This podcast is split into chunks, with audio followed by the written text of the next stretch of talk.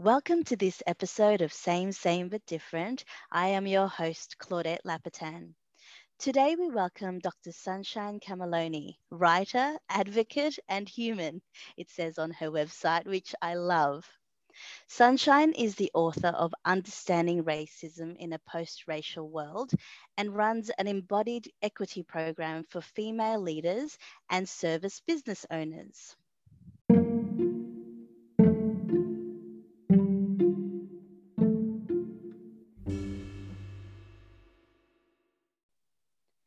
Sunshine, I really love reading and learning more about the work that you do.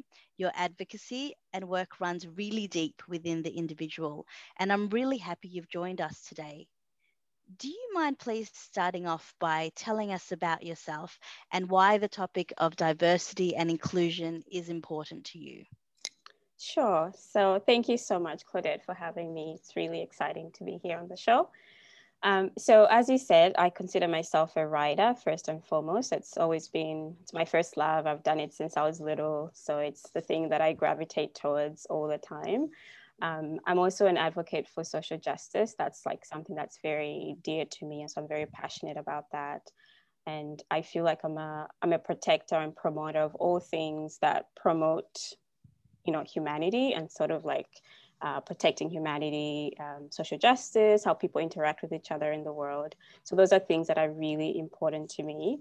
Um, I'm also African Australian. So I moved to Australia in two thousand nine, and then I became a citizen last year, just before we went down into quarantine. So wonderful. That was such a milestone for me, and I was very excited. Congratulations. Thank you.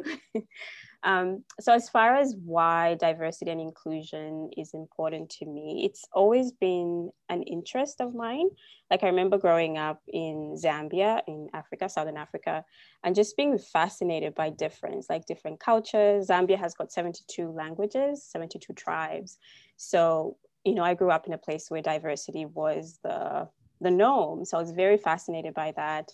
Um, fascinated by difference of, you know, skin color, neurodiversity. So all kinds of difference was interesting to me. But the other part of it is that I am a Black woman. So I'm an African Black woman. So I'm very visibly different. Mm-hmm. So I carry difference on my body and my skin. So it's it's something that I cannot afford to take, you know, I don't have the luxury or the privilege to ignore it. So it's something yes. that's very personal to me. Definitely. Um, Yeah, so it's out of experience of experiencing the world. It's just become something that's really important to me. In your work as an advocate at Monash University and in working for yourself, what kind of challenges are you tackling with the people that you're working with? Mm. So in terms of my work as an advocate at the Monash University, I work primarily with students. So I'm supporting students throughout their you know, candidature or courses at Monash. So it's all general, um, general concerns about policies and procedures, and they're just their, you know, how their course is unfolding.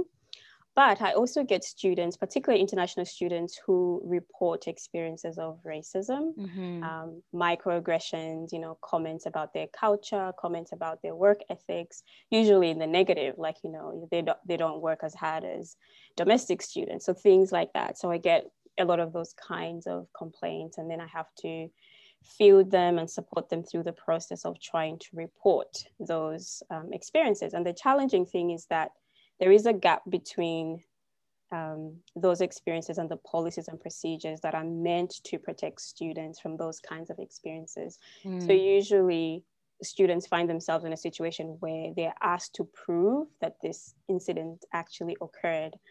You know, and so it's a very challenging, it's very challenging for them, because then it's an experience that they've experienced, but then they're now being asked to prove it. How do you prove that someone was being racist? Sometimes it's not, it's not clear. Some other times it is. When someone says a racist thing to you, you can easily say, well, that's not the right, you shouldn't say that. But other times it's an experience of, you know, the experience of exclusion or not belonging or not feeling welcome.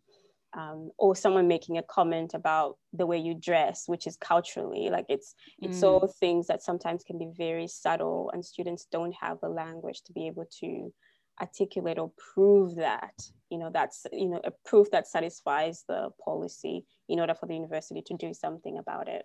Yeah, how difficult is that? Now, you mentioned there having the language to talk about it. Uh, and I know I'm familiar with this term microaggressions, but mm. I know that some of our listeners, it might be quite new to them. Mm-hmm. Is there anything you could tell us about microaggressions or an example or something like that, so that people who are hearing that term for the first time mm. might be able to relate to it a little bit better? Sure. So microaggression, it's so... I would say, I guess, to put it plainly, a microaggression, these are subtle experiences that people of color experience that point to their, that are racist in nature, but they're not overtly racist. Mm. So it's, you know, someone sort of sometimes wanting to touch your hair, for example, or commenting, making a comment about your, your complexion, or things that, as a person of color, they they point to your difference, and not in a positive way, so in a negative way. Um, yeah, no, I definitely understand what you're saying there. Thank you for, for helping us out with that definition. I know that you work yourself to advocate for others, but do you mind sharing with us some of the obstacles that you as an individual have faced, either professionally or in the community, and how you've overcome these obstacles? Mm. Um,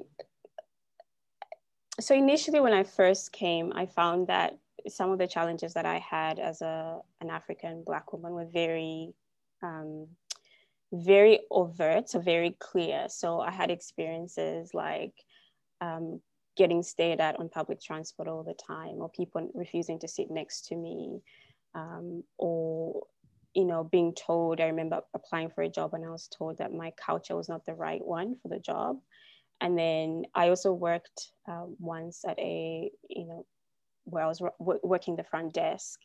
Um, and I used to deal with a lot of, I used to field a lot of phone calls. So I talked to people a lot, and then, you know, they'll get to know my name and we'll have conversations about whatever the issue was.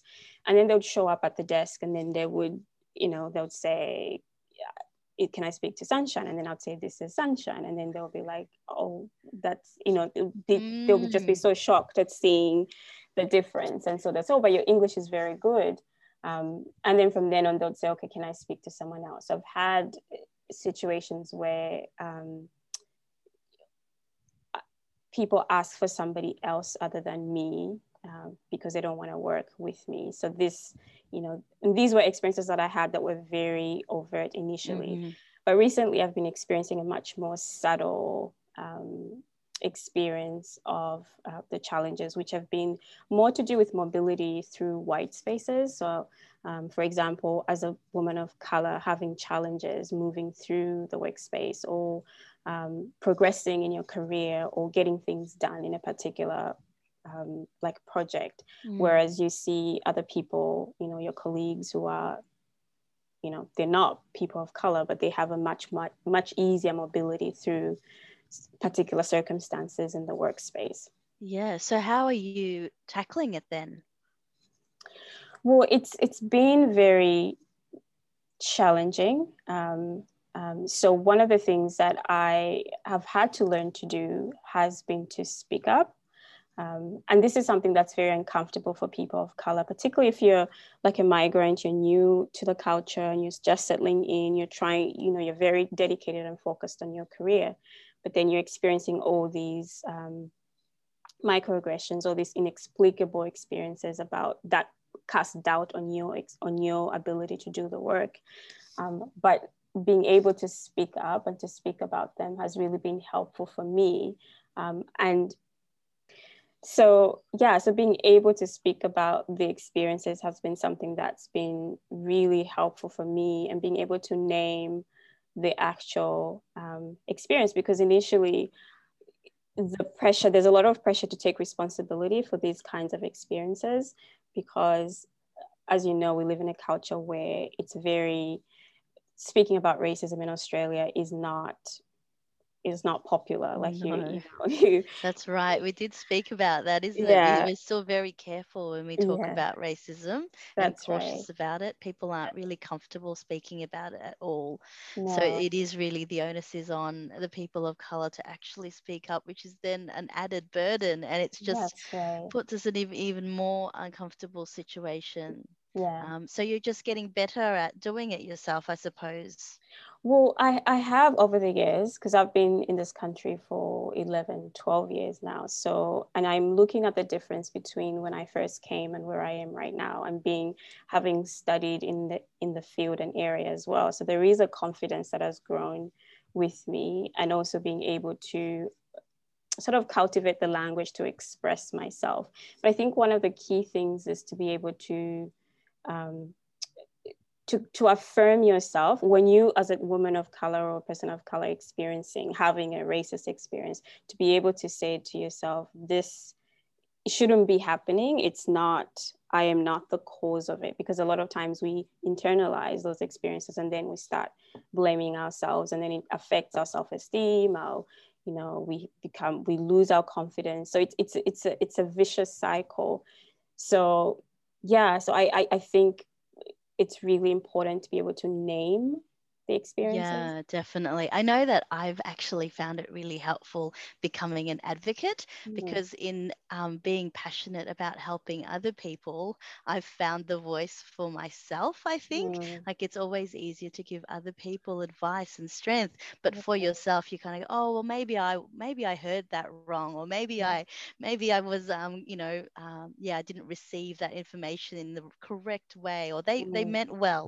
Um, but in having that voice for others, the people. I know that we initially spoke um, when you were about you being a guest on the podcast, and we connected over that, the concept of that load that we bear, with you mm-hmm. being a Black woman and me being an Asian woman, um, and yet also being the ones who have to educate those around us about the struggles that we face. Um, Can you speak more about how you navigate all that that brings? Because I know for myself, yeah, we've mentioned that, you know, I've found strength in being an advocate for others, but is it exhausting for you, basically? Because I know that I sometimes feel like I hit a wall, because I feel like I'm, you know, there's so much there to educate other myself mm. and other people. How are you going with it? Mm. Well, initially, I think I took it in my stride, because coming from the background of being interested in difference and race and diversity, I, I thought it was my calling to educate one and all about, you know, how to treat other people that don't, that look different from yes. you. Um, so I took it in my stride, but it is absolutely exhausting to have to be um, educator, but also having to recall those experiences at the same time. I think it's there's a there's a way in which it re-traumatizes you as well, particularly if your experiences have been quite um, intense and very volatile, uh, because sometimes, you know, even even even the very subtle microaggressions, like people wanting to touch your hair all the time, mm-hmm. those, you know, they because they point they continually point to your difference, you start you know, you start becoming self-conscious about yourself and about the spaces you're in. So there's a way in which having to educate people, having to recall those experiences over and over again can be quite stressful for people yeah. of color. Um, so I definitely found it really exhausting. Um, and again, for me, it's become very important to feel safe as a person of color, as a woman of color. So beginning to, to prioritize my own um, emotional and mental well-being and safety. I don't always have to educate people about race and difference and diversity. Um, so I think stepping back from that role in moments when I need to step back has been instrumental in helping me protect myself. Um, but yeah. I think I, going back to the, the point you made about being able to advocate for others, I think when you're in that, when you take on that role, there's there's an energy that comes with that, because you're being you're being a defender for others. So you have the energy, you have the passion, and so I think we need to do that for each other. I think if the person who's doing that for others needs someone else to do that for them as well, to be able to protect each other and sort of you know, preserve the energy to keep going? I was just thinking that when you said that there's confidence in the work that we do, that you, you gain when you're advocating for others, and there's confidence in speaking up for yourself, I suppose I'm starting to learn that you need to have confidence as well to step away, like you're saying, and to mm. say that that's enough. Mm-hmm. And, um, you know, advocate first of all for yourself, mm-hmm. even if that means um, taking a bit of time away so that you can recharge again. Mm-hmm. I'm, I'm finding that in comparison to discussions and papers that I read from the States or in the U K in relation to race discrimination and unconscious bias, I know we alluded to it before, that in Australia, we still tend to tiptoe around the topic in the workplace. Yeah. Is that your experience, and why do you think that is? How do we get to impacting real change if we're being so delicate in our discussions? Mm, that's a great question. Um, I s- definitely think that we we do tend to tiptoe around the, the topic. Um, and I, I think in my experience, I've observed, my observation and my experience has been that there's a, an assumption or an impression that when we call out racism in this country, we're actually attacking Australia. There's like the identity of Australianness that we are actually sort of um, laying bare, yes. and kind of hacking away at it, yes. um, by sort of pointing to the to the things that don't work in the country. Um, so there's a there's a sense in which people are very sensitive mm. about identity, and I think it points to it points to inse- insecurity because Australia is a very young nation. It's mm. not as old as some other, you know, like the U S or the or Britain. And so there's a there's still, our history is quite very fresh, and you can see it in the visceral reaction of people, you know, whenever you talk about Aboriginal rights or land or just migrants and mm. anything to do with difference and culture and race, diversity, there's a there's a sense that people get really defen- defensive about it. So I think there's a, there's a lot of ins- sensitivity around that. I think your other question was what, why, how do we get to impacting real change? Real change. Uh, because you know, mm. it's just it feels like because we're tiptoeing around, we're not getting to the core of the problems, and yeah. we're still too uh, again with that burden. I feel like I'm educating people, yeah. and then I'm I'm told, oh, but we're fine. We do, you know, we do an event here and there, and we yes. do this, and um, you know, we hire people of color, but then we're not being inclusive, is what I want to say. But mm-hmm. then I am I am a person of color, perhaps yes. in in that um, in that group. So then I think, oh, I, I don't want to put myself. I've already taken a step forward, right. and they've taken a step back. And how do I? I can't keep going forward because yes, then you know, do. yeah, they're really going to keep stepping back. I want to bring people forward. Have you found that same dance yourself and yes. talking to others, and how do you deal with it? Again, I, is it just a matter of do you take a step back, or or, or how yeah. do you balance that? Yeah, it, it is a very hard dance to to do, especially because it often feels like you're having the dance by yourself, and yes. that makes it really impossible to even progress anywhere. Um, so I I'm a strong believer in sort of having everyone participate in the work of making inclusion and diversity, inc- diversity and inclusion possible. I think everyone has a responsibility. It's not just people of color.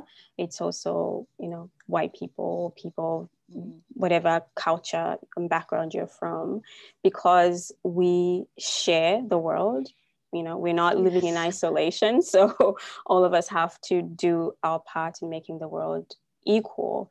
So when it comes to navigating the dance, I so I straddle between frustration and really great courage, because yes. I, I feel like people have to meet us halfway. You can't, yes. like I said, you can't you can't do it by yourself. So I, I've I've tried that, and it hasn't worked for me. So having people sort of be interested in the issue and really genuinely curious about Um, how can we make a difference, asking the right questions and showing up and really truly and just genuinely being present, showing up, yeah, that goes a long way, because that begins that process. And when people are willing to do that, I find that they then they can take the next step and the next step and the next step. Yeah, no, definitely. I think I yeah, I can relate to that, and that's definitely what we're all striving for, I think. Uh, I know how I feel when I hear these phrases, mm. and I know that they really do come from the best intentions. But how do you feel when you hear people say, I don't see colour, or race doesn't mean anything to me? I, I like to talk about bridging the gap between good intentions and effective action. In your experience, where are individuals or employers perhaps going into a situation with good intentions but missing the mark in regards to being actually effective? Mm. Oh, that's such a great and important question. So I have a question for you. Yes. Because I, I, because this is, this is interesting to think about it, because what do we mean by good intentions? Because mm. the thing that comes up to me, in my mind, is that when we have conversations about good intentions, sometimes people's defense is that, well, I didn't know. Yes. I'm, I'm, I, I had no idea. So are, are we saying then that ignorance is yes. good intention? So I, that's a good way of flipping it around, definitely. I'm curious to hear your thoughts about Yeah, because legally that. that doesn't stand, does it? Ignorance doesn't yeah. stand. Um, oh, I didn't know that we couldn't drive drunk. We don't say that that's right. okay, right? That's right. But I do get it a lot, you know, even when we're talking about those microaggressions. I mean, I have very tight curly hair as well, and people say, oh, that's a compliment to point out, to, to mm. ask to touch your hair. That's it's right. a compliment, you know, I mean well by yes. pointing out your difference, because, yeah, um, yeah but but really, maybe they don't mean, you know, it, it, it's not coming off that way. I'm not receiving it that yes. way, because they're like the third person that day to, to bring yes. it up, all right, yes. in a meeting or something like that. Yes. Um, so I don't know, with, with the good intentions, I think, like you say, it, it feels like it's, it's a, we revert to that because mm. we are defensive. I get well we see I get so confused because we by we I say I'm an Australian, right right but really we I mean white Australians, which I am not, yes. so it's very confusing yes. to be caught between these two identities. mm. Um, one is my internal one and one is the external one that, mm. as you say, I wear. mm. But yeah, with good intentions, you're right, it is perhaps coming from a place of ignorance. Mm. And how do we how do we bridge that gap then? That's, what point out that it is ignorance? Is that what you mean? Well, I, I guess my point is that at, at some point, at, at, at what point does ignorance stop yeah. being the, the the defense?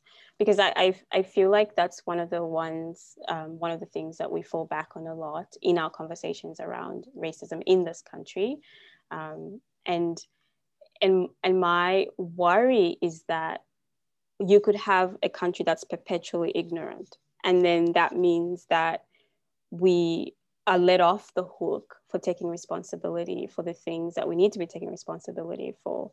So, so sometimes I feel the gap between good intentions and like practical application is, is really in the space, I guess the space where I work in, which is the body. I'm interested in how the body experiences um, things like, re- you know, racial racism or microaggressions. Like, mm. because a lot of the times um, the conversation around racism and race and difference, and even just in academic terms, is very cerebral. So you're talking about um, something very logical. And so the body is almost divorced from that experience mm. of the experience. And so you come, you people make, you talk about policies and procedures, but, and then you need people to kind of align within that policy and procedure to prove that they had an, a particular experience. Some experiences are invisible. Like you,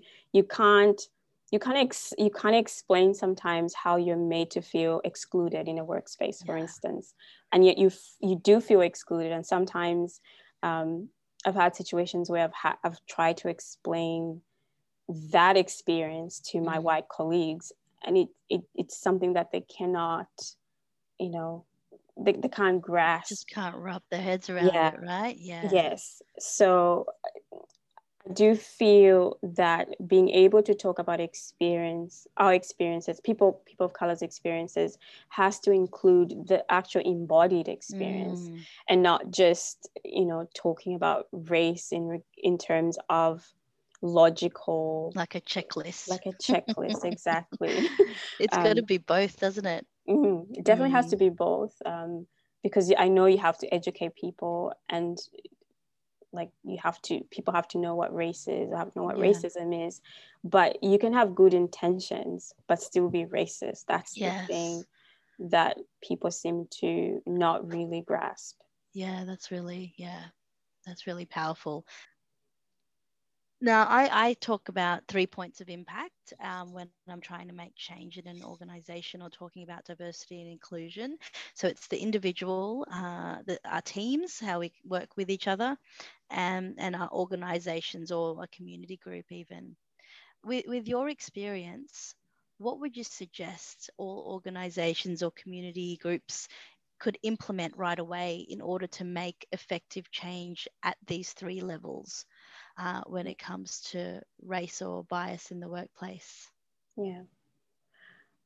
I think doing the individual work is, like, that has to always be happening. So whether it's, you know, individual employees or leaders in organizations, they, I, I think the work of learning about your own biases, learning about race, like learning about the experiences of people of color, of people who are different from you, that has to be like a continuous process, and it has to be mm. happening all the time. And then the other thing I could say about how, and I guess this ties into your, your previous question about bridging, so bridging the gap between good intentions and effective action, I I think sometimes organizations do this thing where they're like, well, you have a seat at the table, but you have to actually take it, like you have to claim it. Mm. Um, or they'll say you're welcome in this space, but you have to do the work of making yourself feel welcome. Yeah. So I, I think organizations can do better in actually spearheading that hospitality, like being mm. the ones that actually make people of color welcome, or, you know, people of difference who have difference, like disability or neurodiversity, any kinds of those, that group of difference, that they should be the ones at the forefront, making sure that those, that that group of people are actually feeling welcome, and that when you, the seat at the table that's been given to you, you shouldn't have to then fight for it. Yeah, it's, you know, it should be given to you. Um, so I think you should have your name on it. You should have exactly. You should have your name on it. I think that would go a long way in, um, yeah, in just sort of moving organizations forward in the work of diversity and inclusion. Yeah, great. Now, do you have any resources that you particularly recommend in order for our listeners to learn more about the topics we've discussed today? Are there books, websites, podcasts that you immerse yourself in um, to learn more? Because like you say, it's really an individual journey uh, to educate yourself. Mm.